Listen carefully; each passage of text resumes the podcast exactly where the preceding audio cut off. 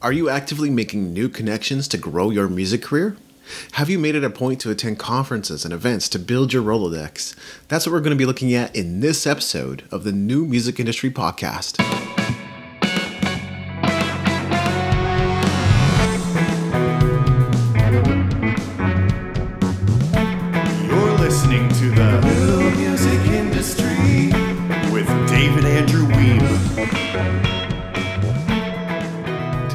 Chatting with owner and CEO of Indie Week and director of market development Canada for CD Baby, Darryl Hurs. How are you doing today, Darryl? Really good. Thank you for having me here. I'm uh, looking forward to our chat. Yeah, thanks for joining me. So, as I understand it, the Indie Week conference has been held in Toronto for the last 19 years now in Toronto. And for what I assume are relatively obvious reasons, you've taken the conference online. I would love for you to share about the beginnings and evolution of Indie Week over the years. Wow, uh, it's it's kind of crazy to think it's been that many years. It, it seems like a blink Yeah. of the eye. Tell you the truth. Um, really, at the start, it, it was a need I felt for emerging artists to have a platform to present their music, but also to learn about the business, to connect with people in the business, and try to elevate their careers. And oddly enough, here we are, like 19, 20 years later, and it's still much needed and and if not more so because there's more things to learn about than ever before. Um, but that was really the inspiration. And uh, in you know being in toronto toronto was like a really thriving market at that time. You know still is but it's just was you know a little bit different less techy like the, the internet wasn't around as much and and such but uh, um, you know, it, it was the kind of thing that Toronto has always had great talent, and we wanted to be able to showcase that. And then throughout the years, we started having international artists come and play in Toronto for us, and that grew. So I, our last in person one, I think it was almost 240 bands from around the world, uh, representing almost 40 countries. Um, so it was really interesting to see that, you know, take it from a small like toronto based festival to very international and then build out the conference to be three four day conference and having some pretty uh, respected speakers participate and companies. So you know it's been a, it's been a, an interesting growth. And you know along the way we had indie week in ireland for six years and we moved it to the uk did that for four years and then Brexit happened, and we just thought probably don't want to mess with that because it was looking a little scary. So so we just focused on Indie Week Canada. Uh, but we've done partnerships with other festivals and conferences, and have presented artists in a lot of different countries like uh, UK, uh, Wales, um, Scotland, and uh, Brazil. And we're now online talking to uh, conferences in Taiwan, Peru, Chile, Mexico, Brazil, Spain, and being online has allowed us to kind of be more international than ever before. So uh, it's kind of given that renewed spark and growth. So I'm really excited. That's excellent. You know, and there's a couple of things I'd love to hit on there, but I, I agree. You know, there's never been a greater need for something like this. The music industry is always evolving and changing, and it's almost, I don't know if broken is the right word. It's just been sort of difficult and, and siloed in different pieces.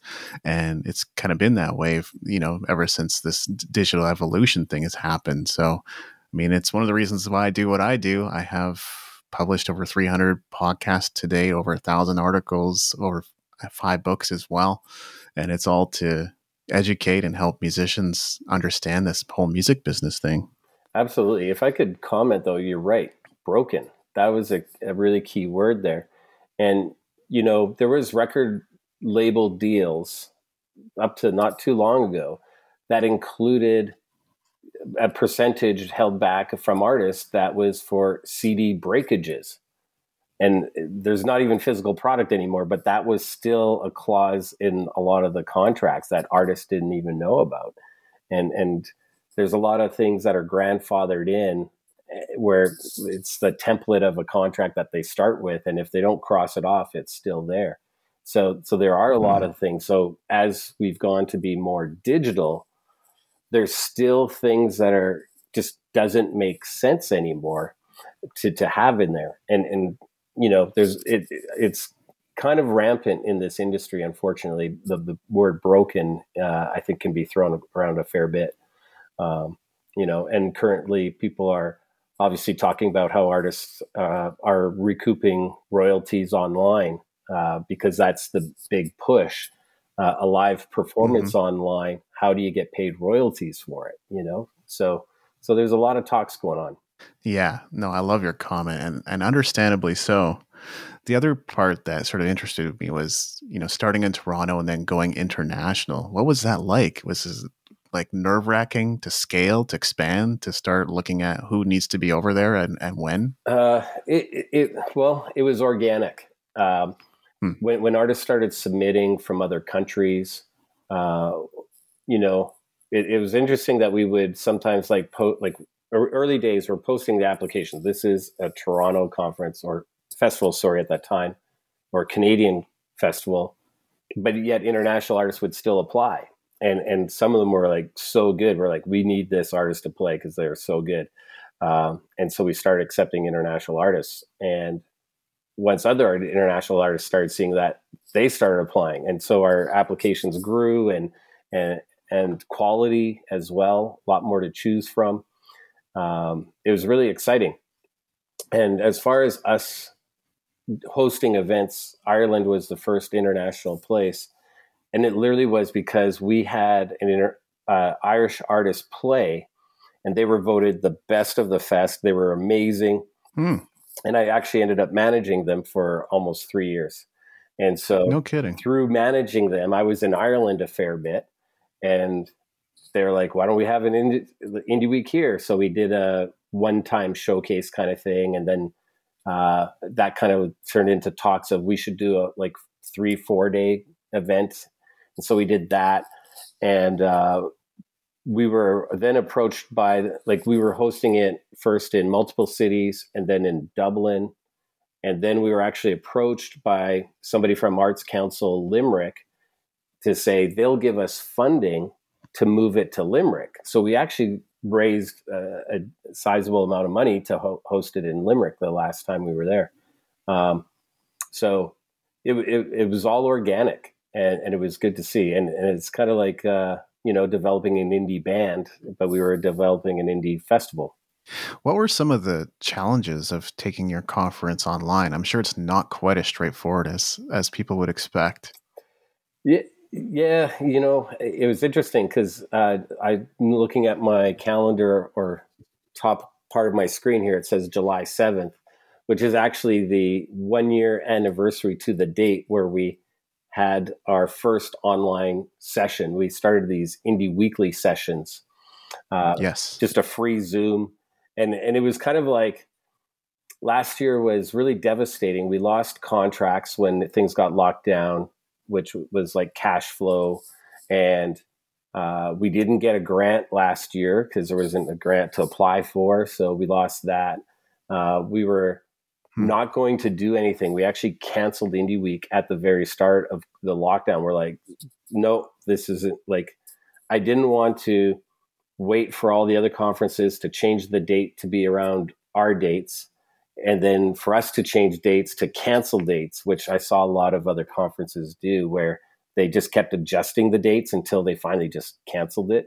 Um, yeah. So we canceled first, and then started looking at options. Can we do this online, and can we pull it off? And one of the parts is, well, let's do a Zoom session and see what that's about. And so we just announced it, and I remember our first Zoom Zoom session. I think 34 people showed up, and but we got through it. It was cool. Feedback was awesome, and and so we're like, okay, we're doing it every week, and it grew, and uh, it was our way to do the marketing for the conference because we announced the dates of the conference online without any speakers, without a schedule, without spot. We just said we're doing it on those dates and until then, we're doing these Zoom sessions. And we gained confidence by doing a session online every week. Like we got experience of what worked, what didn't, um, you know, how to talk and present and stuff. And uh, by the time we did the conference, uh, it, it, was really successful and way better than we had anticipated. Like it's it's interesting to mm-hmm. do something one way for like 18 years and then just all of a sudden let's do it completely the opposite way in a way you have no experience in. yeah.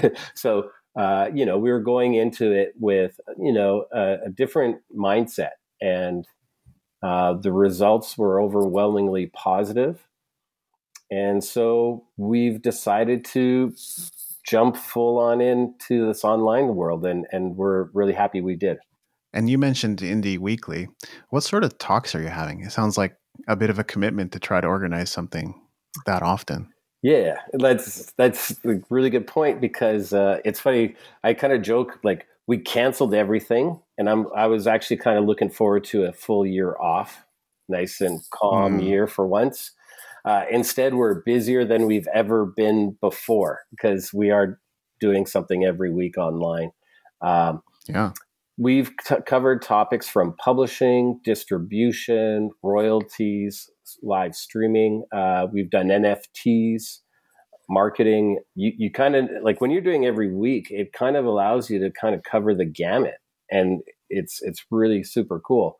Um, and what I've sort of found is the pressure is kind of off because we're doing it every week. You get more comfortable with it, and it's actually just a lot more fun.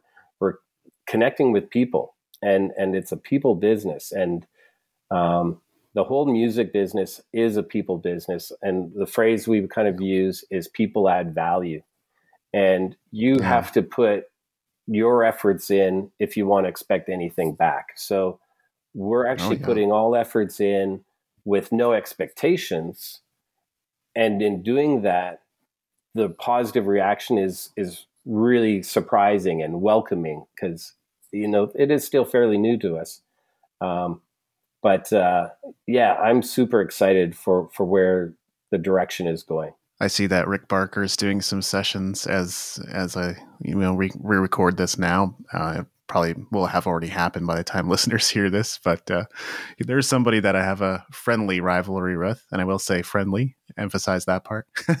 yeah, Rick, but uh, Rick's, Rick's, awesome. Yeah, Rick is awesome. We did our first session yesterday. It was great, um, and we've got two more to go. Uh, one other thing that we did last year was we we did a few mentorship sessions, which is really education focused, and so to kind of get back to the community, we've hired Rick and we're doing these sessions for free. So it doesn't cost anybody wow. anything to attend.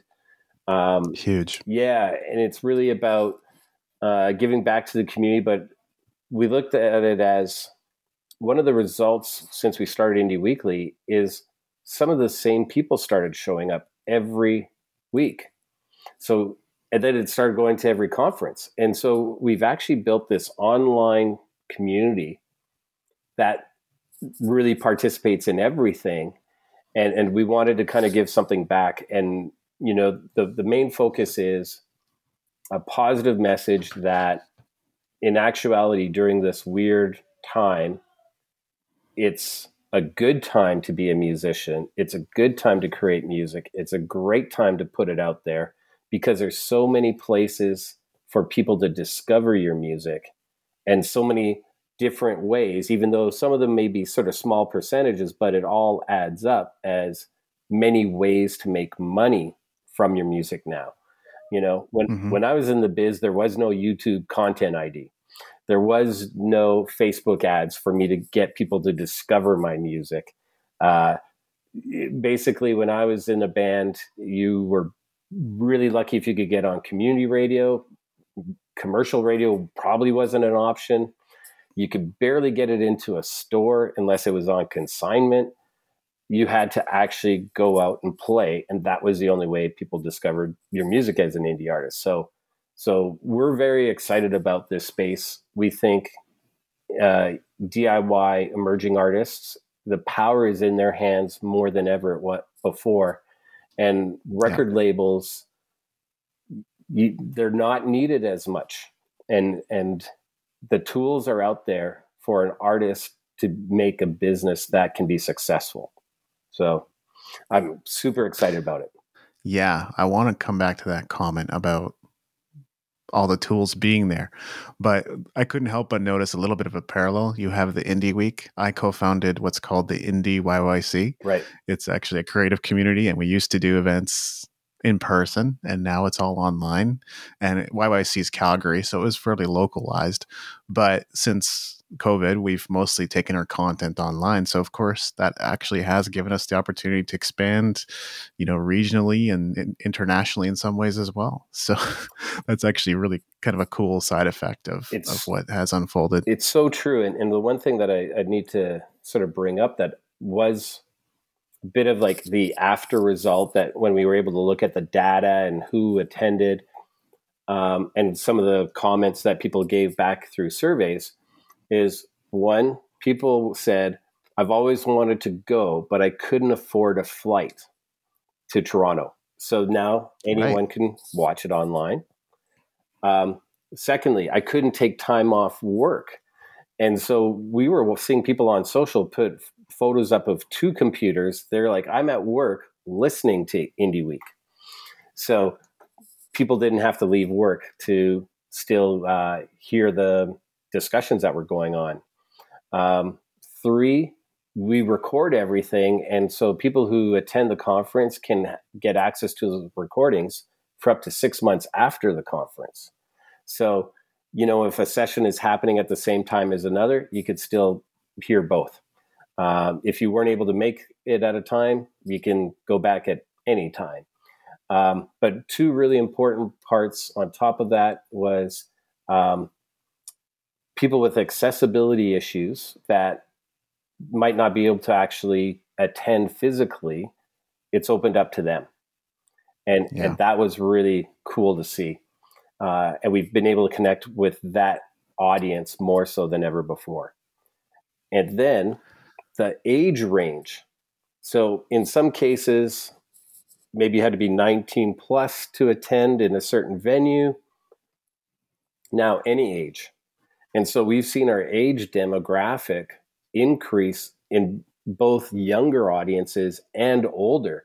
I, we had people commenting like, "I'm a 75 year old songwriter that still releases music," and that was inspiring because again, they can because of the tools, and they can because of the mm-hmm. digital age. So, uh, yeah, we're very excited in in being able to connect with audiences like we've never been able to before. What's really interesting about what you said about accessibility is we also had people watching our live streams before we actually went online and and they were enjoying that from the comfort of their home. We didn't have quality gear or anything like that. It was literally set up a smartphone on top of a couch and trust that the Wi-Fi is going to work out. And sometimes we got complaints, but you know, at least we could still broadcast to people who who are interested. So that was a pretty cool part about it. That's awesome. Yeah, that, that's really so, cool. Yeah, it was super cool. I've talked to enough people to know that creating and hosting events is quite extensive. I actually had Kevin Breuner, Senior Vice President, CD Baby, on the show to talk a little about the inner workings of the DIY Musician Conference. And he shared a lot of juicy details in that show. But of course, as we referenced earlier, in addition to Indie Week, you're also the Director of Marketing Development for CD Baby in Canada. Is that a complementary role to what you're already doing?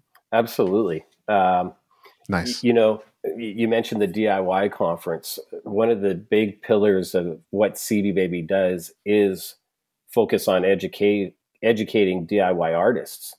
They've got the yes. DIY blog, the DIY podcast. So when I, I was initial talks with CD Baby, it just ma- made perfect sense. You know, the indie community um, that we work with is that DIY audience, and so uh, with Indie Week, we've been able to work on a lot of educational platforms, like in like doing the Indie Weekly series and such. Um, so we're really talking to a lot of the same audience, and uh, if anything, by having both those, uh, you know, uh, systems or companies working together, it just means we're empowered even more so, and and are helping more artists and yeah, I've got to say that you know CD Baby from day one of me working with them, and it's just over two years now. um, the messages have always been consistent. If it's good for mm. the artist, do it. If it helps mm. empower the artist, do it. And and so nice. um, yeah, it's it's very much aligned in value first, and and that was something that was really important to me. I'm curious to know what have you discovered about music distribution in Canada? You know, CD Baby seems fairly ubiquitous to me, but I still talk to artists who either don't know about music distrib- distribution or are a little wary of putting their music out there. So, what are some findings?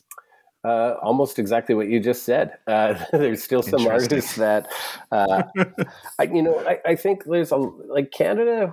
We're an interesting country, as you know, we're still discovering yeah. things, but uh, you know, if you look at what the West Coast is about, what the prairies are about, what Quebec is about, what Ontario is about, what the East Coast is about, what the North is about, and within there, there's different communities. It's so diverse, and it's diverse in how they present music. Um, you know, I was out east and I went to a Ceilidh, which is in the hall in the middle of nowhere, but people from the towns in every direction come, and it's very live and in person.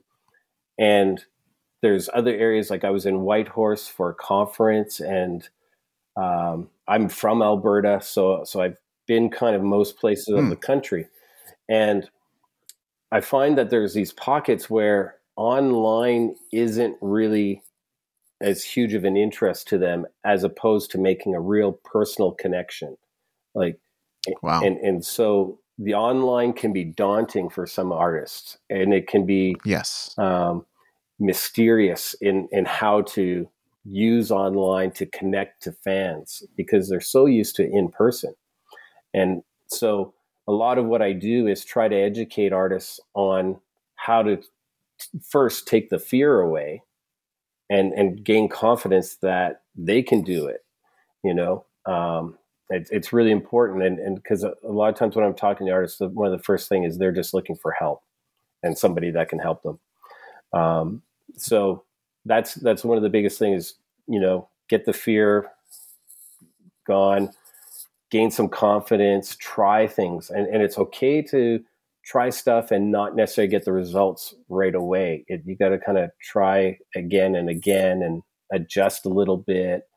Uh, yeah. So patience is another thing to try to uh, impress on a lot of a lot of people because online takes a lot of patience. Yeah. it's just how it is. So uh, it really it really does. Yeah. I was listening to Neil Patel and Eric Siu, and you know they're serial entrepreneurs. They're constantly launching new things, and their assertion was basically that every business takes three years to get legs. You know, doesn't matter how good of a partnership you have, how many marketing channels you have, how well positioned your business is in the market. Still takes three years to to really grow its legs. It was sometimes 10 years you know and i'll be honest i agree. for us it took us about 10 years to kind of like really get a solid base um, because the one thing to, to think about is and it's just human nature we compare things to what we know. And and so if you say here's a new thing they're going to go oh so it's like this other thing. And you got to change that perspective to say no it this is the unique experience you know and, and that's what brand building is is to be able to di- differentiate yourself from others within the same competitive space. And that takes a lot of time. And a real prime example is i was a booker booker for a venue called the rivoli downtown toronto. And i was there for about three years. And i when i first started they had been around for 35 years prior to me working there. And so when I started asking around, hey, I'm booking a place called Rivoli, and Rivoli's a great, like to me, it's the best showcase room in Toronto, has the best sound and sight lines. And I've seen tons of shows there. Like Adele, her first show in Canada was there when she was developing. Um, one of the mm-hmm. artists I had was Hozier right before he blew up. Like literally, he left Toronto after that show and played Ellen DeGeneres show, and all of a sudden was famous around mm. the world. Um, so, so it's a type of room where it sounds great, looks great, and I would start promoting it, and people that are in the music biz, even artists, would be like, "Rivoli has bands." Yeah, for like 35 years they've had bands. you know, like they still don't know, and and so um, a big thing that I really try to impress is marketing. You know, mm-hmm. this is the so if I can say one little sort of nugget, one little tip kind of thing is everybody has a chance because there's more people that don't know about you than that do know about you. And what that means Absolutely. is the potential for growth is massive. It's huge. And so a lot of times you artists will focus on the people they know, but they really should focus on the people that they don't know and that's how they grow an audience there's only so many times you can ask your friends and family to your show.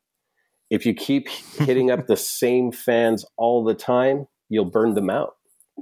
And so the growth is focus on everybody who doesn't know you. And yeah. there's so many more people out there. And and I think that's super exciting with this digital world. The opportunity is absolutely there. I don't know if you've run into this yourself, Darryl, but I just have all these six monthers who are saying, oh, you know, if you if you're not getting results in six months, you're doing something wrong. and I just kind of, you know, you know, face palm, right? Um, well, it, you know, whether it's Twitter or Medium or Amazon, I'm sure there's people who who do it, eh, even in music. You know, they they make they they have a breakout success in some way, shape, or form. But I think it's just not realistic for for a lot of people who want to make a real go of it. It's well, it. I think what the issue is is what results are you looking for?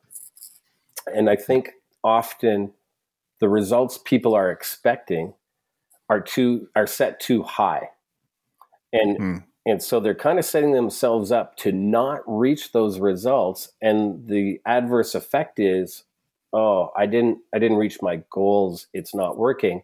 And they often stop or they you know kind of get in a mental headspace of oh i'm doing everything i can and i'm not eh, getting what i'm expecting.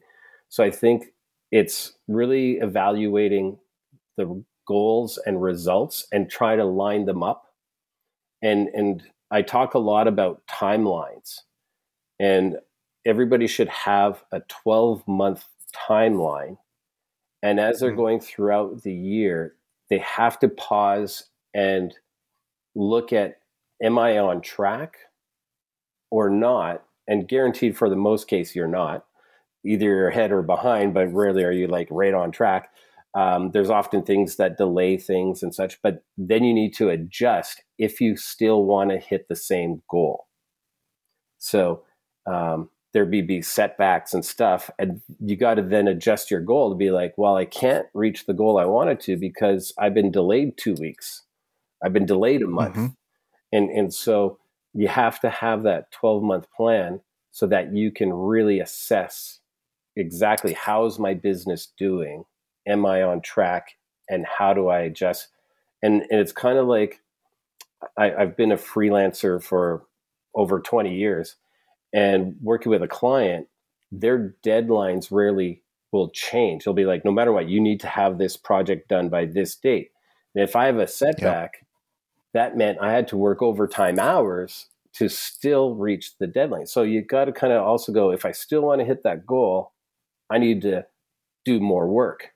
I need to really like maybe it's not an eight hour day, maybe it's a 16 hour day. And, and I've had those um, to still hit that goal. Or can I move that goal back a month?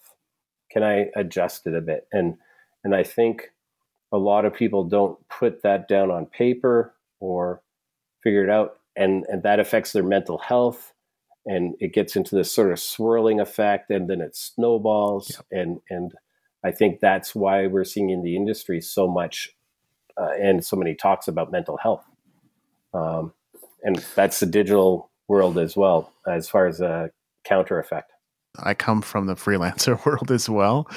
And so I totally know where you're coming from.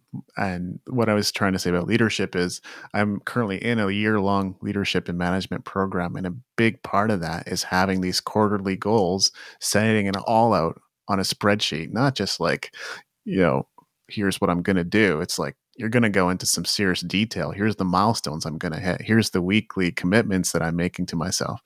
And more than anything, for me, I've just discovered that it's a lot of conversation. It's a ton of phone calls and meetings and and just getting on the horn and and texting people so that so that you can get them on the phone, right? Texting doesn't really lead anywhere as far as communication is concerned. So yeah, it, it's it's true, and and you know when you're when you're trying to grow a business, um, the other reason why I say you have to have this down is that when you're going into the next year, you also have to reflect backwards and go, what worked, what didn't work. Mm. Can I fix the stuff that didn't work, or should I just abandon it because it's a waste of time? And um, I think that that's where also a lot of time is wasted. Is that trying to fix something that you can't fix? one of the things I talk to artists and businesses about is a 12 month plan. And it's super important to set the goals so that you know where you are throughout the year. And and big point is that you have to have that 12 month planned out so then you can take a look at it and go, am I on track to hit my goals? And you're able to uh, assess and adjust. And you know i've been a freelancer for a long time and i remember working on projects where the the deadline was the deadline. And the deadline is the deadline and sometimes i had to work overtime hours to be able to hit it. So if it's still you know june 15th and i'm behind there's only so much time until june 15th to get it done i have to mm. work overtime and i've done that i've worked the, the, the longest I've worked probably is 50 hours in a row without a break almost um, to get a project done. And, and it's just, that's yeah. what you got to do. And, and so the timeline for 12 months allows you to keep on track and you can adjust. And sometimes you have to move the deadlines back and make it 16 months. There's going to be setbacks, things you can't control. And this is where I think in the industry, a lot of mental health issues come into play because people feel they're not doing enough, they're not getting the results enough, they're not getting the feed positive feedback enough, and they don't feel on track, but they don't know if they're even on track because they don't have a plan. And and so it's so important. But also at the end of those 12 months, you can look back and go, here's what worked and here's what didn't work. Do I reinvest time in the stuff that's not working? or is it a waste of time and I have to just get rid of it? Because I see people trying the same thing over and over and over again, and five years later it's still not working, and they're wondering why. Um, then you can kind of look at the positives. Here's what worked. Can I elevate that and get twice the amount of results if I put just a little bit more effort into it? And and I'm so uh, focused always on tracking results and data and and really keeping on track like even when i was managing mm. bands mm. i built a spreadsheet and i remember like how many people were in the bar before the show how many people were in the bar during the band before your, your performance how many people at the start of the performance middle performance end of performance and even tracking wow. like all of that kind of stuff to go hmm was there more people at the end or at the start of your show? Because if it's less at the end, that means they left, and maybe got to fix that. Uh, you know, um, and if there was more people for the band before, then the people in the bar for when you started is probably half of theirs. So how many people are really here to see you? And I looked at all of those kind of touch points, uh, and we were able to kind of turn around where for almost every band that I was working with always a capacity room, always full, right? And and it's it's like really honing in on the goals, what you're going to do to fix them, what you're going to do to achieve them, and if not, get rid of it and and focus on on the mm. work that you want to do. Um, you know, I know that's a really long answer with that, but it's such an important thing because uh, you know, mu- music business. The word business is there for a reason, and I think a lot of times yeah. uh, people look at it as as more of a, a fun thing to do, a hobby. And I'm not trying to put the artists down that are approaching it that way, but it's like if you're here to try to make money, try to have a sustainable career, a long term career, you got to build that foundation of business to to be able to elevate it. And and sometimes it takes and, and I know for me it took a long time to learn. And and even more so after being an artist. I when I stopped being an artist, uh, I learned a lot more because I could focus on the business. Um, but it's the kind of thing that if you are looking for have a sustainable career, you got to look at the business and, and what's going to work and what's not going to work. And it's not the same for everybody. You know, everybody has their own path to to go and their own story to tell.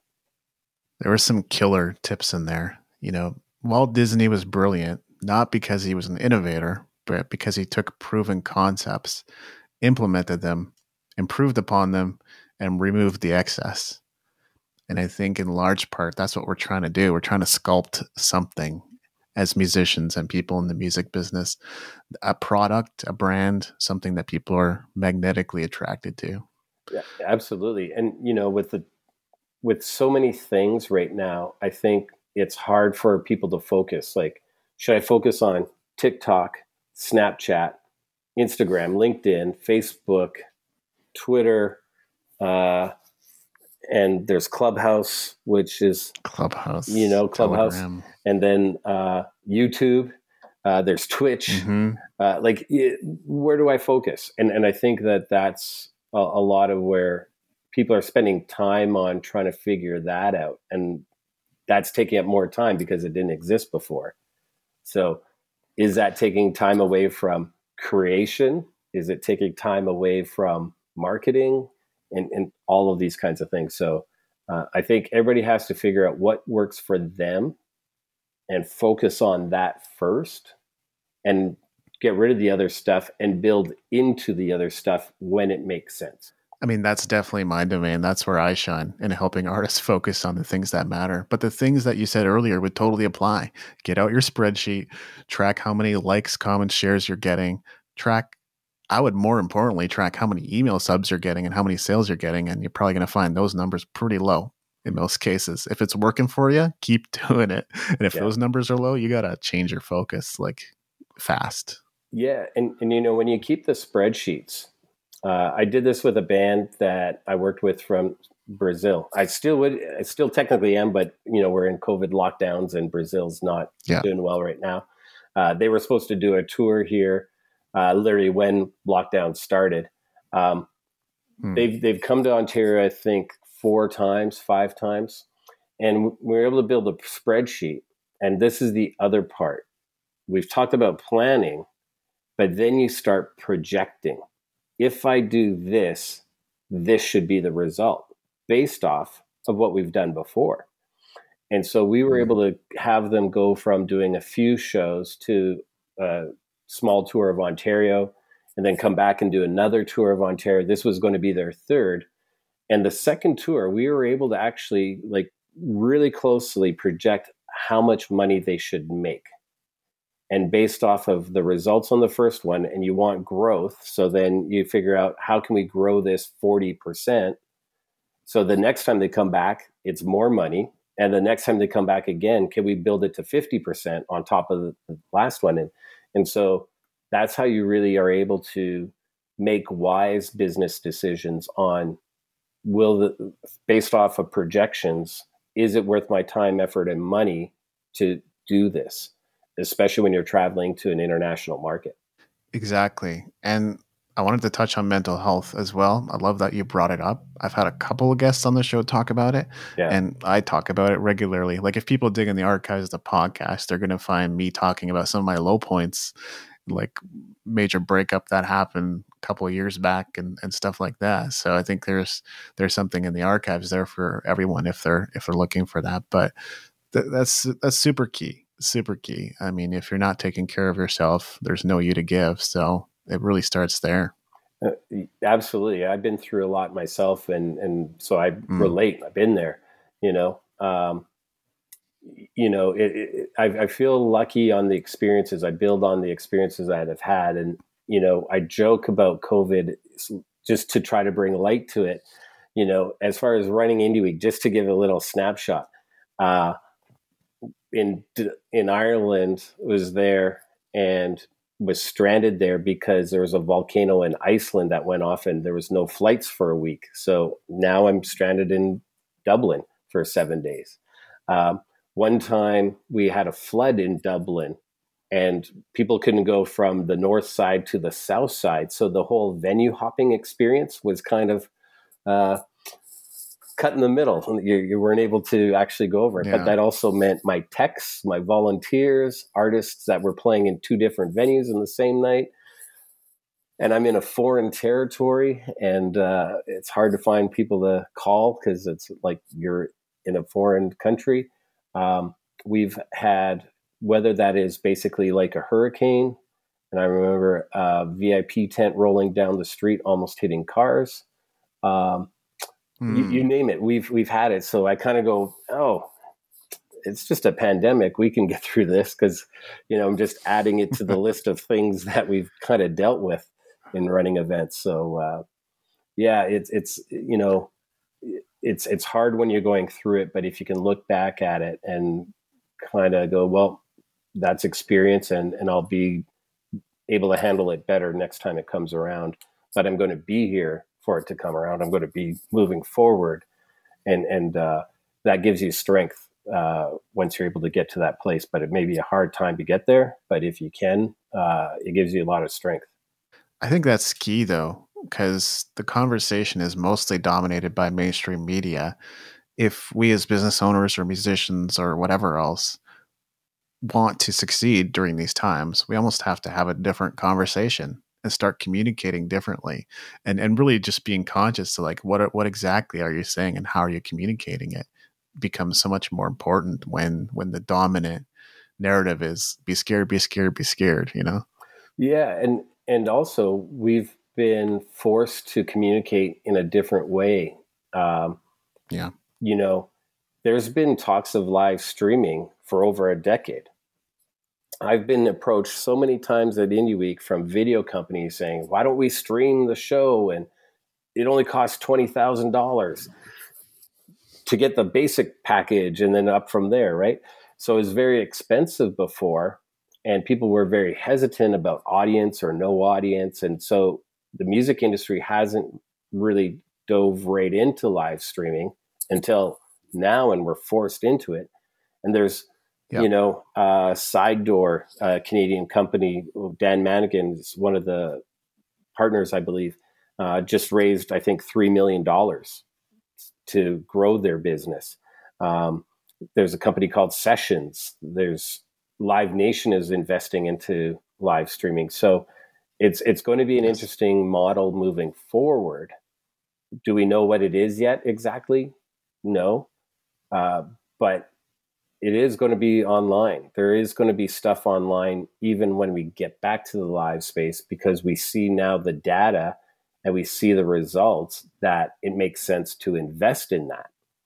Um, we can, as we said earlier, we can reach way bigger audience online, and and like there's different time zones, there's different markets, and and the one thing is there's different populations. So, for instance, Canada's population can fit in California but online, yes. it's like we can get everybody here, and and so the potential is huge, um, and it's exciting. But you know, we've never been pushed, and we've been pushed now. You have to do it online, and what it's done is, I'm seeing where we went through a phase at the start of COVID of hesitation, and then now people are like, "Will it work if I go online?" And then now they know it will work and artists are opening up.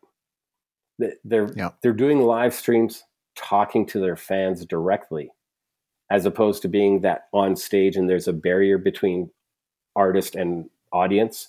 now it's like they're in their living room doing a live stream talking about their songwriting and their fans are loving it so um, it's it's opened up communication uh, in a positive sense i think um, if if you've embraced it and i know there's others though who are hesitant and, and that fear is there but uh, it's exciting to watch because because we're in the middle of change and and like we've never seen before, uh, at least in my generation. Yes. So again, I I'm positive about this stuff. I'm excited. So uh, bring it. I've definitely seen more news about it about live streaming, especially last year. There was a lot of press releases and things coming through my inbox. Although I'm sure I'm not the only one. I miss in person events there, Darryl. Um, Absolutely. I miss being able to go to Austin and and meet all these people that I've maybe had a conversation on on a podcast like this once or or only know their name because they email me all the time about news and updates and things like that. So I'm sure you don't have a crystal ball, but if you were to give a sense of when do you think things might be able to go in person again? Uh, well, in some places they are. I'm I'm seeing on my Instagram mm-hmm. feed a lot of friends are touring in the states already and playing big shows. Yeah. Uh, arenas are a go in the states. Um, you know, Europe is is opening up. Uh, I'm I do these conference runs and and basically September to November, it's looking like I'm going to be overseas at conferences. So, if anything, Canada we're just a little behind, and and I we'll get there, and and we're starting to catch up. Like Ontario, kind of escalated phase three faster than expected, and yeah, um, you know, there's still, but there's other parts of it that were held back. I saw a thing online that's something about um, Ontario is the last place to allow inside dining right now. It's still all patios in a lot of places. It is kind of opening up. Um, but as far as when will it get back to live, it's going to be different territory by territory. Um, yeah. And then that affects the bigger picture of international touring. So it's really easy to book a tour, but booking flights and hotels when quarantine, not quarantine, need to have passport or not, like a certain ID or not, and all that stuff. That's a question mark. So, yeah, some businesses like artists or or agents might be holding back from booking certain territories, and so then that development is affected. Um, but here's here's one thing that I wanted to add about the live streaming aspect. So hmm. let's say an artist like, say, Elton John, who is I believe, was doing his sort of last tour. He now can possibly say, you know what? I'm from home. I'm going to do a concert every four months, and I don't have to go on tour. I don't have to travel. So yeah, there's a certain element of classic artists that we might actually have access to more concerts to for a longer period of time than we did before. Um, another exciting aspect, like uh, let's say a band like Metallica, they might say, you know what, we've got 14 studio albums. Not sure if that's the right number. I'm just throwing it out there. Um, how about every three months we're going to play an album back to back? Mm. Right. Yeah. And the month in between, we're going to do that album acoustically now like the options are open to be like if they went on a tour that's like a two to four year tour and you're not going to hear new music from them. It's going to be the same tour same set almost every night for the most of it. Um, and and fans that can't travel to where they're going on tour just don't have access to the tour. They they can't see it so that's the exciting part about live streaming is that the access to the artists who aren't going to tour, they could do a show online. The artists could do variations, like I'm going to do an acoustic set, I'm going to do a full rock set.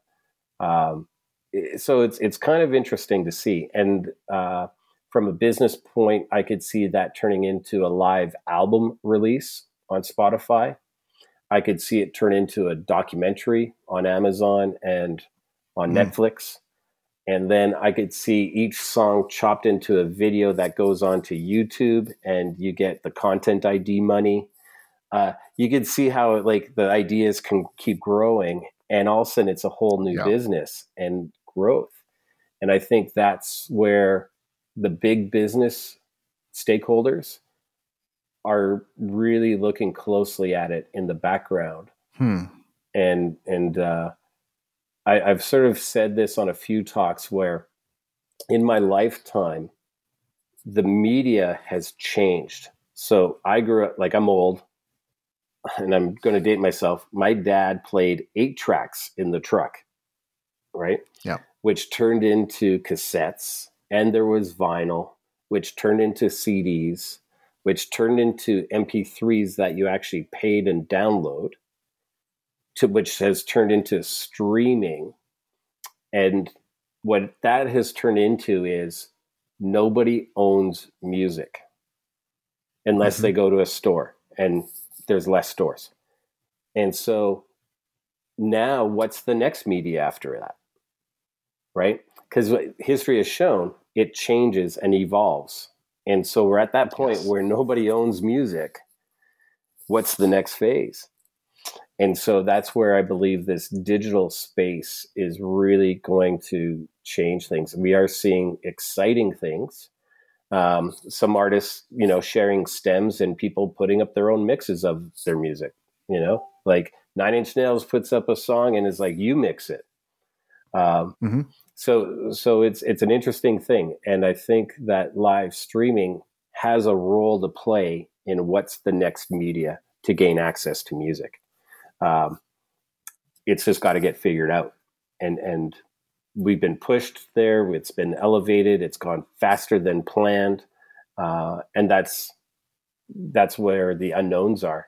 Um, and you know to kind of tie it like i'm old uh, a lot of the times when we're talking about how's it going to go back people are kind of comparing that live music and I'm, I'm live is very important I got to say that. I know I'm talking a lot of digital. I'm just talking, focusing kind of more on the new stuff, but live is Yeah. very important. But I grew up, and when I went to the first concert, that's your memory and that's your your thought. Now, kids tuning in, their first experience is a live stream, and that's the next generation. And so, there's going to be this change, you know. And and I remember I was working at HMV when I believe it was a Metallica album that came out, and I remember receiving it in the back room, and I'm opening the boxes, and I go, "Where's the cassettes?" And and, and the, my my manager's like, "They didn't make them." I'm like, hmm "But I like cassettes," and he's like, "Well, they didn't ask for your opinion." And so a big light bulb went on is that nobody cares about my opinion and the business is going to evolve regardless or not and yeah. um, that's the that's what we're seeing take place right now it's evolving and some of us who really know about the live experience and not so much the digital experience might not you know welcome it as much.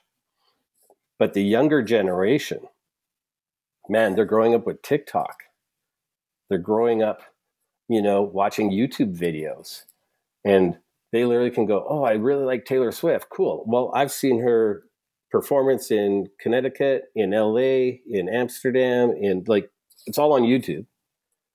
So that's their experience with that artist sometimes. So um, digital is going to be an interesting thing but we got to look at the the new generation as to where it's going to go. And I can agree that, you know, it's been a blessing in a lot of ways because the year long leadership program that I'm taking, normally there's a lot of travel involved. And I'm not opposed to travel. I just can see how much more intensive it could ultimately be if I wasn't able to do a lot of the calls and meetings online. Otherwise, I'd also be driving into uh, Vancouver 45 minutes every every week at least once a week. So that would add a couple hours of commute to my life every week as well. So, you know, there's a lot of blessings in, in the efficiency side of things as well. Yeah. Well, in our world so, of conferencing, we've been able to have higher level speakers uh, that, like, we had mm. the uh, John V, the head of global music for Roblox, for a hmm. brand new conference that we launched in uh, February this year called Screen by Screen. And we focused on AI, VR, streaming, tech, blockchain. And we were able to get some real high level speakers. And in the past, we would have to pay hotel, flight, meals, travel, exactly. all this stuff. And, and sometimes speaker fees. And in this case, they're like, sure, I've got an hour to spend online, no problem. And, and so we've we've been able to have more diverse speakers from all different aspects of the business from more international spaces from different sectors. So, uh, from a conference side, uh, it's it's been very interesting, you know, and and that's going to, I, I, believe it's going to be a hybrid of live and online. Uh, there's yeah. validity in both, so it's going to be very cool. So I think I don't want to keep you too much longer, but to maybe finish out or round out this interview, got a few questions to develop your personality and also leave the listeners with some extra takeaways. Sure. And the first fun question is what was the last YouTube video you watched? The last YouTube video. Oh mm-hmm. man, that was I watched a whole bunch today and I think the last one was a David Lee Roth uh, ah. interview for when he uh, was out of Van Halen and talking about how Van Halen, the band, was slagging him. I, I think that was my last YouTube video. Is either that or uh, there's a King Cobra loose in Connecticut video that popped up. I love that type of content as well. What is your daily routine like? Uh, oh, wake up at 5.30 to 6.30 uh, spend about an hour online um, mm-hmm. then uh, you know the whole breakfast and all that for about half hour uh, if it's nice out go for a walk otherwise just start working and i'm usually working by eight uh, and i go till about six to eight so 10 12 hour day sometimes more um, and and it's it's it's like I've got my layers of depending on what day it is. Uh, I've got these sort of routines. Like Wednesday's my meeting day, and uh, hmm. I don't do meetings yeah. on other days if possible. Uh, Tuesdays is our indie weekly day, so I got to prepare for our live session. Uh, and Wednesdays as well as CD Baby meetings. Uh, Thursdays is uh, talking to artists uh, Friday is planned the next week. It's it's you know pretty crazy. Uh, I, I got to say, it keeps me on my toes. No doubt. But yeah, I do. I do some of the same things. I definitely don't do calls generally, uh, except on Wednesdays, Thursdays. Yeah. What are some of the greatest challenges you've experienced? Hmm. Well, uh, greatest challenges, I, I would say if it's pertaining specifically to the music industry, it, it's mm-hmm. that the industry changes. It will always change. And so if you're kind of stuck in a way of doing things and the industry changes, it's going to leave you behind. So it's the kind of thing like uh, way back in the day, uh, we were, um, I had a community kind of record label called Gensa. And, and we would do like we were a reseller of CD manufacturing. And that was a lot of our income. And then all of a sudden, there's no more CDs.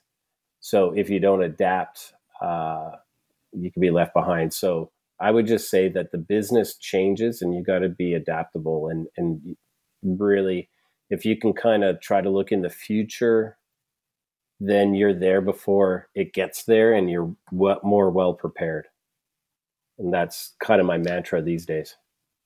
What's the greatest victory you've experienced? Oh man, there's a, there's a few, but so it's hard to have one come to light. Um, mm. I, I would just say that the fact that I'm still here having a job in the industry that I love. And if anything, uh, my job has turned into just helping others. And, and that's even more rewarding. Uh, than get and and to get paid for it you know like that's that's yeah. the bonus but uh yeah just the fact still here being able to do work in the industry that i wanted to and I'll be honest, it's crazy that I wanted to be.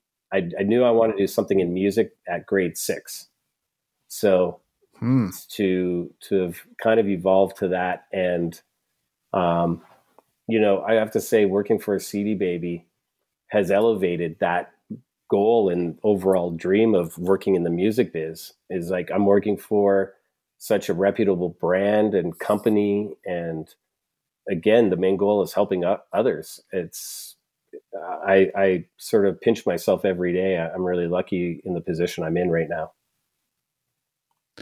Are there any books that have helped you on your journey? Absolutely. Four Hour Work Week by Tim Ferriss is a big oh, one. Good one. Um, mm-hmm. There's one called The Ultimate Sales Machine. Uh, that's a mm-hmm. really good one. Yeah.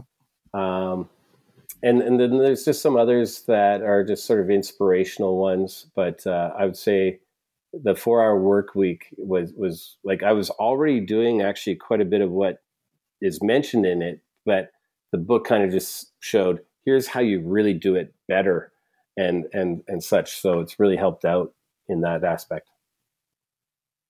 Yeah, it would it's definitely formed the foundation of some of my philosophies too. Absolutely. Thanks for your time and generosity, Darryl. Is there anything else I should have asked? Uh, the one thing I would just sort of comment is that uh, we've got a new conference in September, um, the Music nice. Pro Summit, MPS, uh, September 8th to the 11th.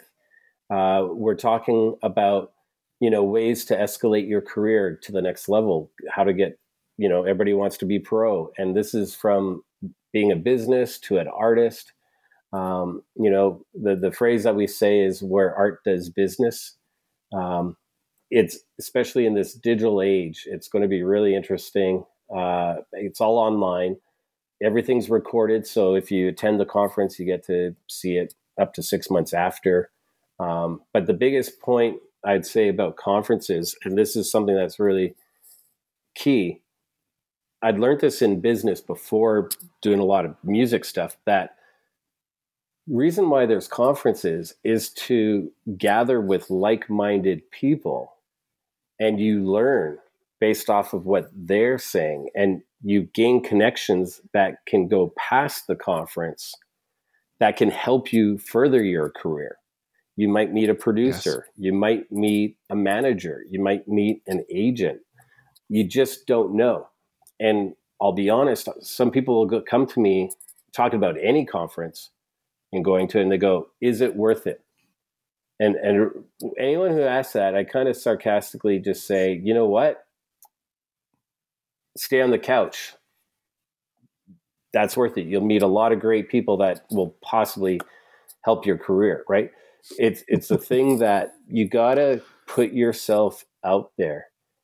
And it only takes one person to change what's going on. And you know, I'm an example.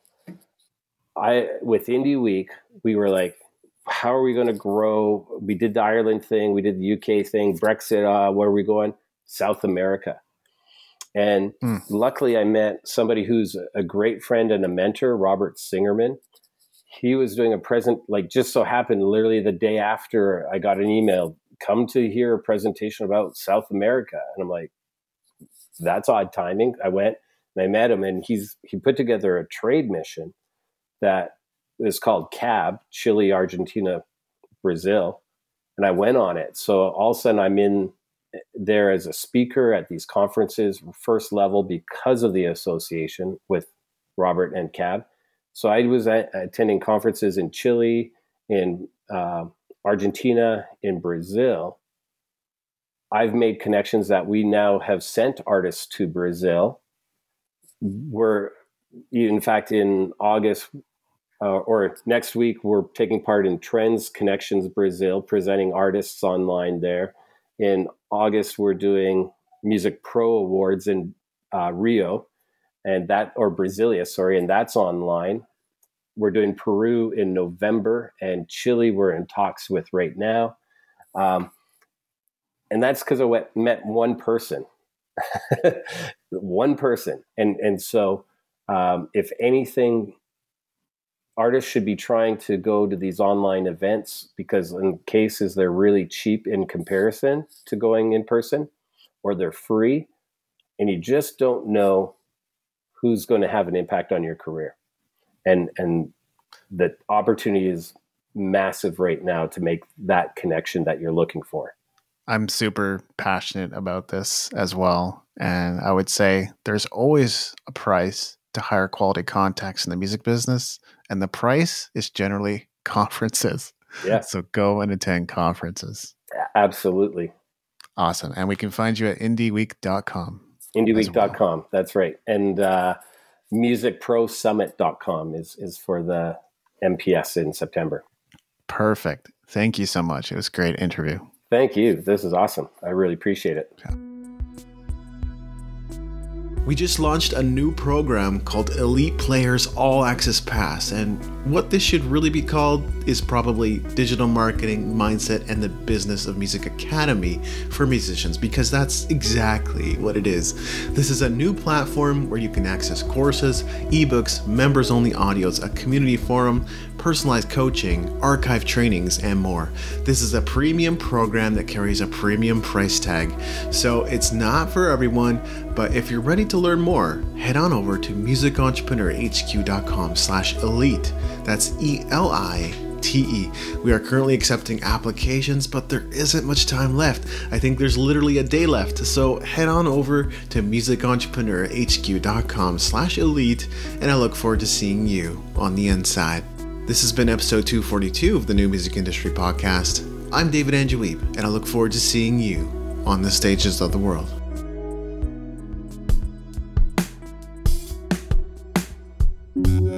Thank you for listening. Music in this episode was brought to you by Brian Young. Wherever you're listening to this right now, please consider leaving a five star review and comment to help us get the word out about the podcast.